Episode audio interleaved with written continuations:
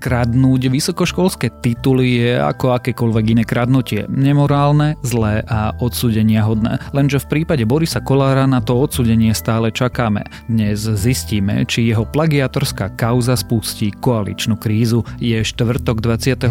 júna, meniny má Tadeáž a dnes by sa malo počasie, ako sa už len ono zvykne meniť. Čiže by mohlo byť pekne, ale aj sa zatiahne, miestami môže aj pršať. Pri búrkach sa môže objaviť aj silnejší vietor. Denné teploty by sa mali pohybovať medzi 22 až 29 stupňami. Počúvate Dobré ráno, denný podcast denníka Sme s Tomášom Prokopčákom. Dobré ráno. Dnes si povieme, čo môžete urobiť pre svoje zdravie hneď po prebudení.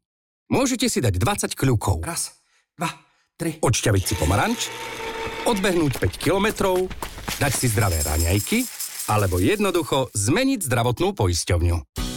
Urobte niečo pre svoje zdravie aj zdravie vašej rodiny a prejdite do Uniónu. Máme balík skvelých benefitov pre deti aj dospelých. Unión zdravotná poisťovňa.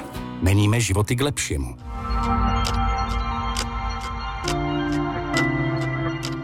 A začneme ako vždy krátkým prehľadom správ. Na Slovensku v posledných dňoch pribudlo väčšie množstvo nakazených novým koronavírusom. Prírastok v stredu bol dokonca najvyšší za posledné dva mesiace. Minister zdravotníctva ale hovorí, že ohniska nákazy sú podchytené zadržali a obvinili bývalého šéfa finančnej jednotky NAKA Pavla Borobiova. Obvinili ho zo zločinu zneužívania právomoci verejného činiteľa a čeli aj obvineniu z neoprávneného nakladania s osobnými údajmi. Jedná sa o kauzu lustrovania novinárov a ďalších osôb. Vláda schválila viac ako 100 legislatívnych zmien, ktoré by mali zlepšiť podnikateľské prostredie a pomôcť naštartovať slovenskú ekonomiku po pandémii. Nový zákon by mal zjednodušiť byrokraciu a zrýchliť pomoc pri prichádzajúcej kríze. Európska únia zvažuje, že nepovolí vstup Američanom. Napriek tomu, že európske krajiny zmierňujú svoje korona opatrenia a postupne otvárajú hranice, návštevníci zo Spojených štátov môžu mať podľa CNN stále zákaz vstupu. Problémom je situácia v krajine, kde sa pandémiu nedarí dostať dostatočne pod kontrolu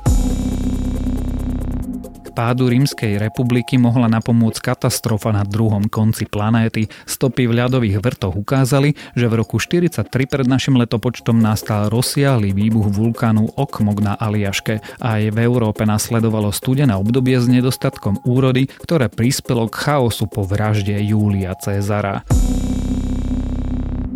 A viac nových správ nájdete na webe Deníka Sme.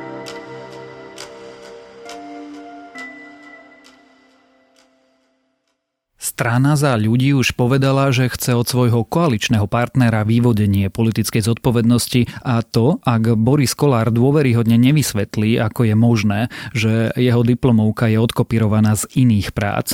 SAS zatiaľ hlavu šéfa parlamentu nechce, no jej minister školstva Kolárovi odkázal, že sa snáď vie veciam postaviť čelom a premiér Igor Matovič sám s problematickou záverečnou prácou povedal, že jemu ide radšej o zachovanie vlády a že z Andrej Andrejom Dankom to vtedy bolo celé inak. Aký politický dopad to teda bude mať a či nás v čase koronakrízy čaká ešte aj kríza koaličná, sa dnes rozprávame so zástupcom šéf-redaktorky denníka SME, Jakubom Filom. Ja vyzývať Borisa Kolára nebudem. Myslím si, že je dostatočne svojprávny na to, aby vyvodil svoj vlastný postoj k tejto veci, v tejto otázke ale môjim cieľom ako predsedom vlády je splniť to, čo som kľúčové ľuďom vo voľbách slúbil.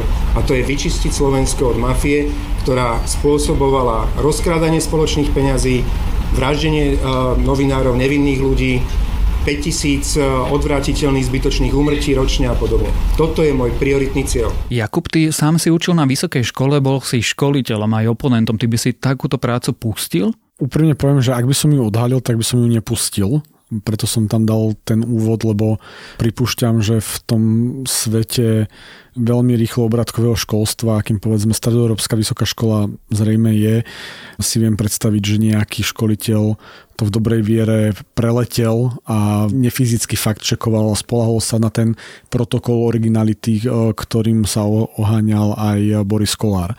Ale aj u mňa boli študenti, ktorých som nepustil preto, lebo boli zjavne tie práce okopírované. Čo si robil v takomto prípade? Čo si robil s prácou, kde si mal dôvodné podozrenie, že ide o plagiat? Nemal som prácu, ktorá by vyslovene zavánila takým tým akože sofistikovaným plagiátom, respektíve Jednu takú prácu som mal, tu sme celkom poctivo rozobrali na obhajobe a prekvapivo ten, ten človek sa akože dokázal obhájiť a naozaj ako vedel, vedel, o čom tá práca je a vedel argumentovať a teda, a teda, hoci akože z toho, ako sme toho človeka poznali priebehu štúdia, sme boli veľmi prekvapení z úrovne tej práce.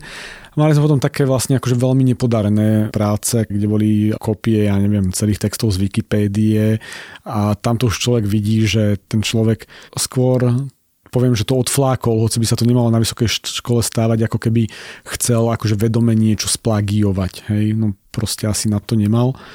No a ako tú prácu sme si pinkali niekoľkokrát. Eh, vrátenie, vrátenie poslanie, vrátenie poslanie, vrátenie poslanie, až myslím, že som nakoniec z tej školy a odišiel. No. Ešte Jednou otázkou zostaňme v akademickom prostredí. Ak by ti študent ako predseda parlamentu Boris Kolár tvrdil, že každý si to aj tak zľahčuje, tak si to zľahčil aj on, tak by si reagoval ako? V útorok, keď som počúval tlačovú konferenciu Borisa Kolára, kde práve argumentoval tým, že veď... Jasné, každý študent si to nejakým spôsobom zľahčuje. Zľahčil som si to aj ja, priznávam to, nie je to pekné, ospravedlňujem sa za to, ale to neznamená, že som nesplnil podmienky na to, aby som mohol pristúpiť záverečnej skúške a že by som túto uh, prácu odflakol. Nie. On to povedal, že každý z vás mal aspoň 5 alebo 10%, ak nie viac, tak som vybuchol do huronského smiechu v tomto prípade, lebo ako doktorant, keď som preberal do práce, čo bolo takouto jednou z tých mojich úloh, tak každý musel priniesť ten doklad originality a ako veľmi málo kedy to presahovalo ako niekoľko percent. V ešte menej prípadoch to presahovalo, že 10 percent. A neučil som nikoho, kto bol vo funkcii predsedu parlamentu alebo bol povedzme ako, ako Boris Kolár, no ale to proste nie je OK. Hej, ako plagiovať práce, už aj nezhoda originality na úrovni 24% je teda akože dosť veľký problém, by som povedal. O samotnej práci Borisa Kolára alebo Petri Krištúvkovej sme sa v dobrom rane rozprávali včera. Dnes sa skúsme posunúť do tej politickej roviny, e, ktorá sa postupne v priebehu včerajška naštartovávala. Ako reagujú politici na problém Borisa Kolára? Tak hlavne predstavitelia novej vládnej koalície majú problém, lebo všetci si spomíname na prípad Andreja Danka a jeho, jeho plagiovanej Rigorovsky kde teda ako existuje normálny štempel na to, že to bol plagiát na veľa, na veľa. A vtedy v podstate celá táto plejada vtedy opozičných strán vlastne kričala, že Andrej Danko musí odísť. Veľmi správne, hej, ako veď oni mali pravdu a proste niekto, kto takýmto spôsobom oklame systém a potom navyše ešte aj ako tu poklame verejnosti a zatlka, tak proste on to je človek, ktorý nemá morálnu výbavu na to, aby bol predsedom parlamentu. No a dnes preto ako veľká časť tých politikov, ktorí sú v tej vládnej koalícii, tak majú problém, lebo na jednej strane sú tam 3 mesiace a zjavne chcú tú vládu udržať a preto veľká časť z nich je povedzme, že dosť zdržanlivá hoci sa objavili aj hlasy, um, napríklad minister Mičovský. Pokiaľ sa tieto veci dokážu v tom rozsahu, ako boli publikované, myslím si, že pán predseda by mal robiť zásadné politické rozhodnutie. Môj názor je taký, že rozhodne by pán Kolár nemal byť, ak je to pravda, predsedom Národnej rady. Alebo, alebo predstavitelia strany za ľudí, ktorí teda povedali, že plagiovanie prác je problém a Kolár, ak tú prácu splagioval, by mal odísť z postu predsedu Národnej rady. Igor Matovič včera nevyzval Borisa Kolára na odstúpenie, len to komentoval, že sa to, a ja to parafrázujem, má k situácii postaviť ako chlap. Prečo? Veď e, táto vláda získala mandát na boji proti korupcii, proti zlodejstvám, proti tým našim ľuďom a čo iné je plagiat ako ukradnutie titulu. No odpoveď na tú otázku, prečo ten Igor Matovič tak reaguje, je vlastne v tom, že a myslím si, že sme si to v minulosti v histórii Dobrého rána my dvaja už viackrát povedali, že každá tá vláda sa principiálne chce udržať pri moci. Hej? Takže pri posudzovaní rôznych koaličných kríz treba byť vždy veľmi opatrný, lebo na konci, na konci dňa tá vláda chce vládnuť. Hej? A akákoľvek rekonštrukcia vlády je vlastne problém. A navyše, keď tá vláda je v podstate pri moci, veď tie voľby boli v, na konci februára, je pri moci 3 mesiace, takže teraz rozbíjať vládu na z pohľadu tých mocných na akože hlúpom probléme, triviálnom probléme nejakej plagiovanej práce, čo si ja vôbec nemyslím, ako to je veľmi podstatné, bo ide o tú morálku, ale oni to tak môžu vnímať, je pre nich ako, veď prečo by to mali robiť? Hej? Keby boli akože mesiac pred voľbami, tak to kľudne zabalia, alebo si tam na tom ukážu tie svoje svaly, ak kto je aký, aký dobrý a čestný, ale, ale teraz nie, takže sú, sú všetci veľmi zdržanliví. Je toto koaličná kríza? Je to prvá koaličná kríza, alebo prvá veľká koaličná kríza tejto novej koalície, stále novej koalície? Čase, keď nahrávame tento podcast, tak poviem, že to ešte nie je kríza. Ona samozrejme môže eskalovať, veľmi bude závisieť, závisieť od postojov povedzme aj SAS, ktorá zatiaľ tiež je, je pomerne nezdržanlivá. Za ľudí už teda povedali, že ak Boris Kolár plagioval, a my teda asi sme presvedčení o tom, že plagioval, všetky tie indície tomu naznačujú, by mal odísť. A teraz bude veľmi e, zaujímavé sledovať, ako teda bude reagovať Olano. Veľmi ťažko sa mi predstavuje nejaké iné takéto ako keby morálne rozhrešenie tejto situácie, lebo asi sa nedá povedať, asi ani Boris Kolár nebude môcť povedať, že a veď zoberte mi diplom a ja sa teda akože, dobre, už nie som magera, som iba BC, hej, veď a jedna bude na smiech, ani Dokonca neviem, že či sa to funkčne dá, no asi nejaká akademická komisia by to vedela spraviť.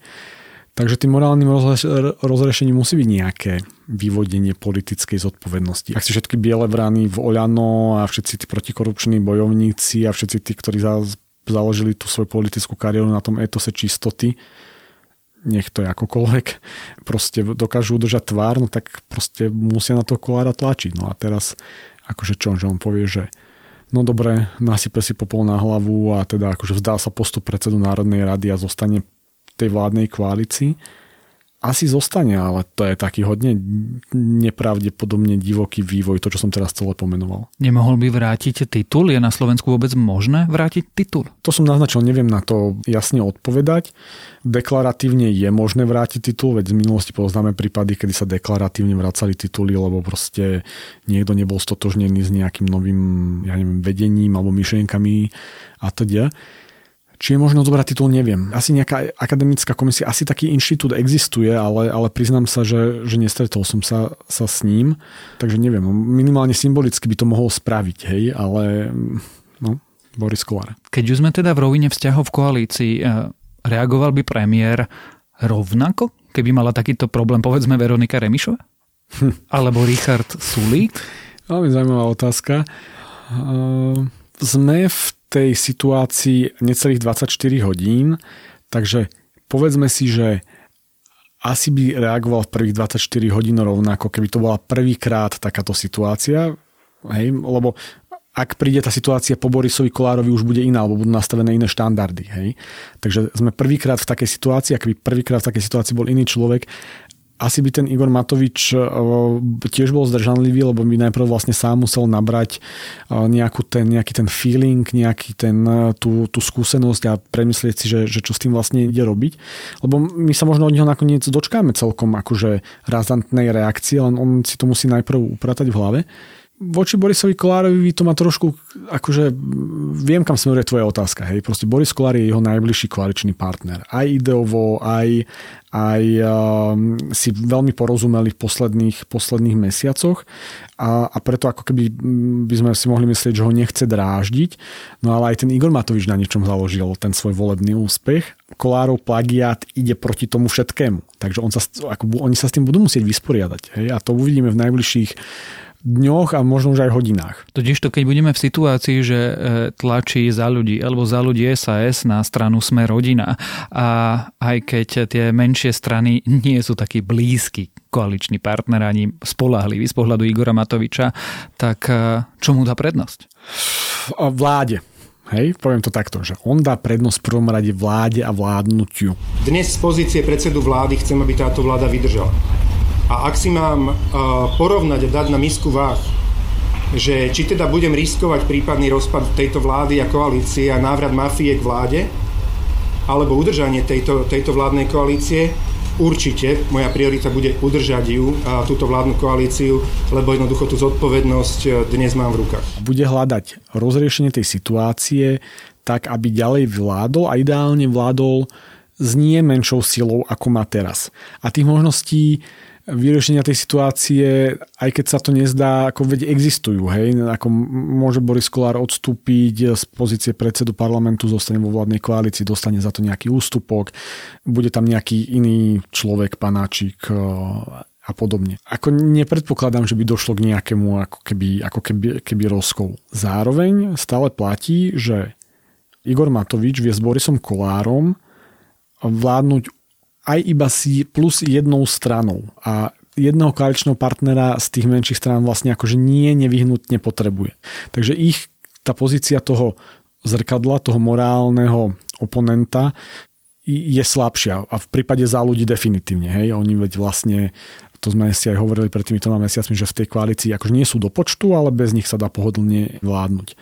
Ale Igor Matovič v prvom rade bude uprednostňovať to, aby vládol ale zároveň platí, že on ako nevyhnutne musia tú situáciu vyriešiť. Hej? Lebo to je naozaj veľká škvrna na tom, čo on celý čas hlásal. Keď po všetkom tom, čo sme si tu teraz povedali, by sme to nejako zhrnuli, tak ako vyriešia situáciu s Borisom Kolárom a typneš si, či Boris Kolár a táto koalícia tú situáciu zvládnu?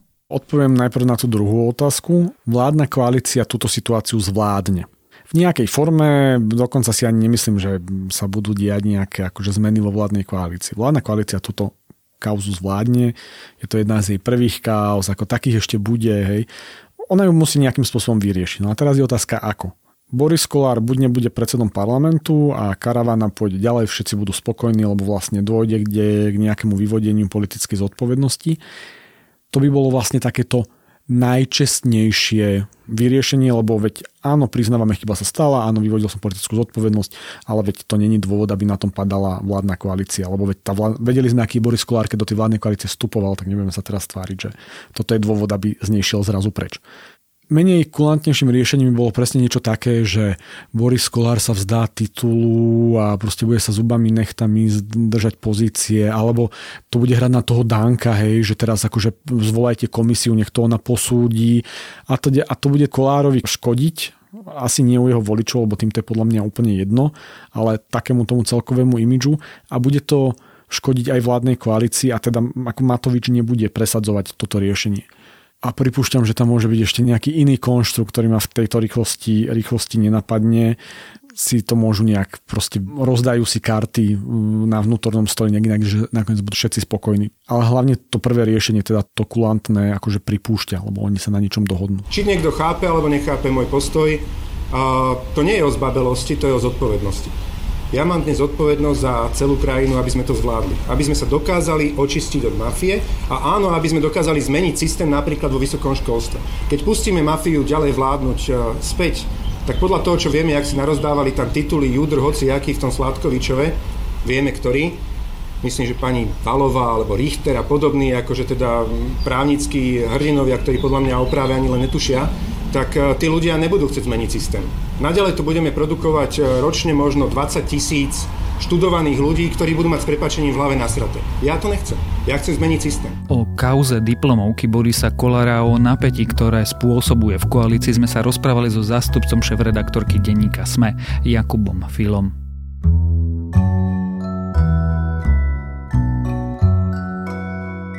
Vedy nie je nikdy dosť. K podcastom TFM a Zoom tak do rodiny podcastov sme pribudol nový člen, popularizačný vedatorský podcast. Jozef Kleberc a Samuel Kováčik v novej epizóde diskutujú, na čo je nám stanica vo vesmíre, ako tam vyzerajú raňajky, z čoho sa varí káva a ako sa tam chodí na prechádzky. A to je moje dnešné odporúčanie. Podcast nájdete na webe podcasty.sme.sk v mobilných apkách či na Spotify.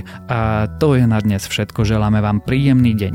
Počúvali ste Dobré ráno, denný podcast denníka Sme s Tomášom Prokopčákom.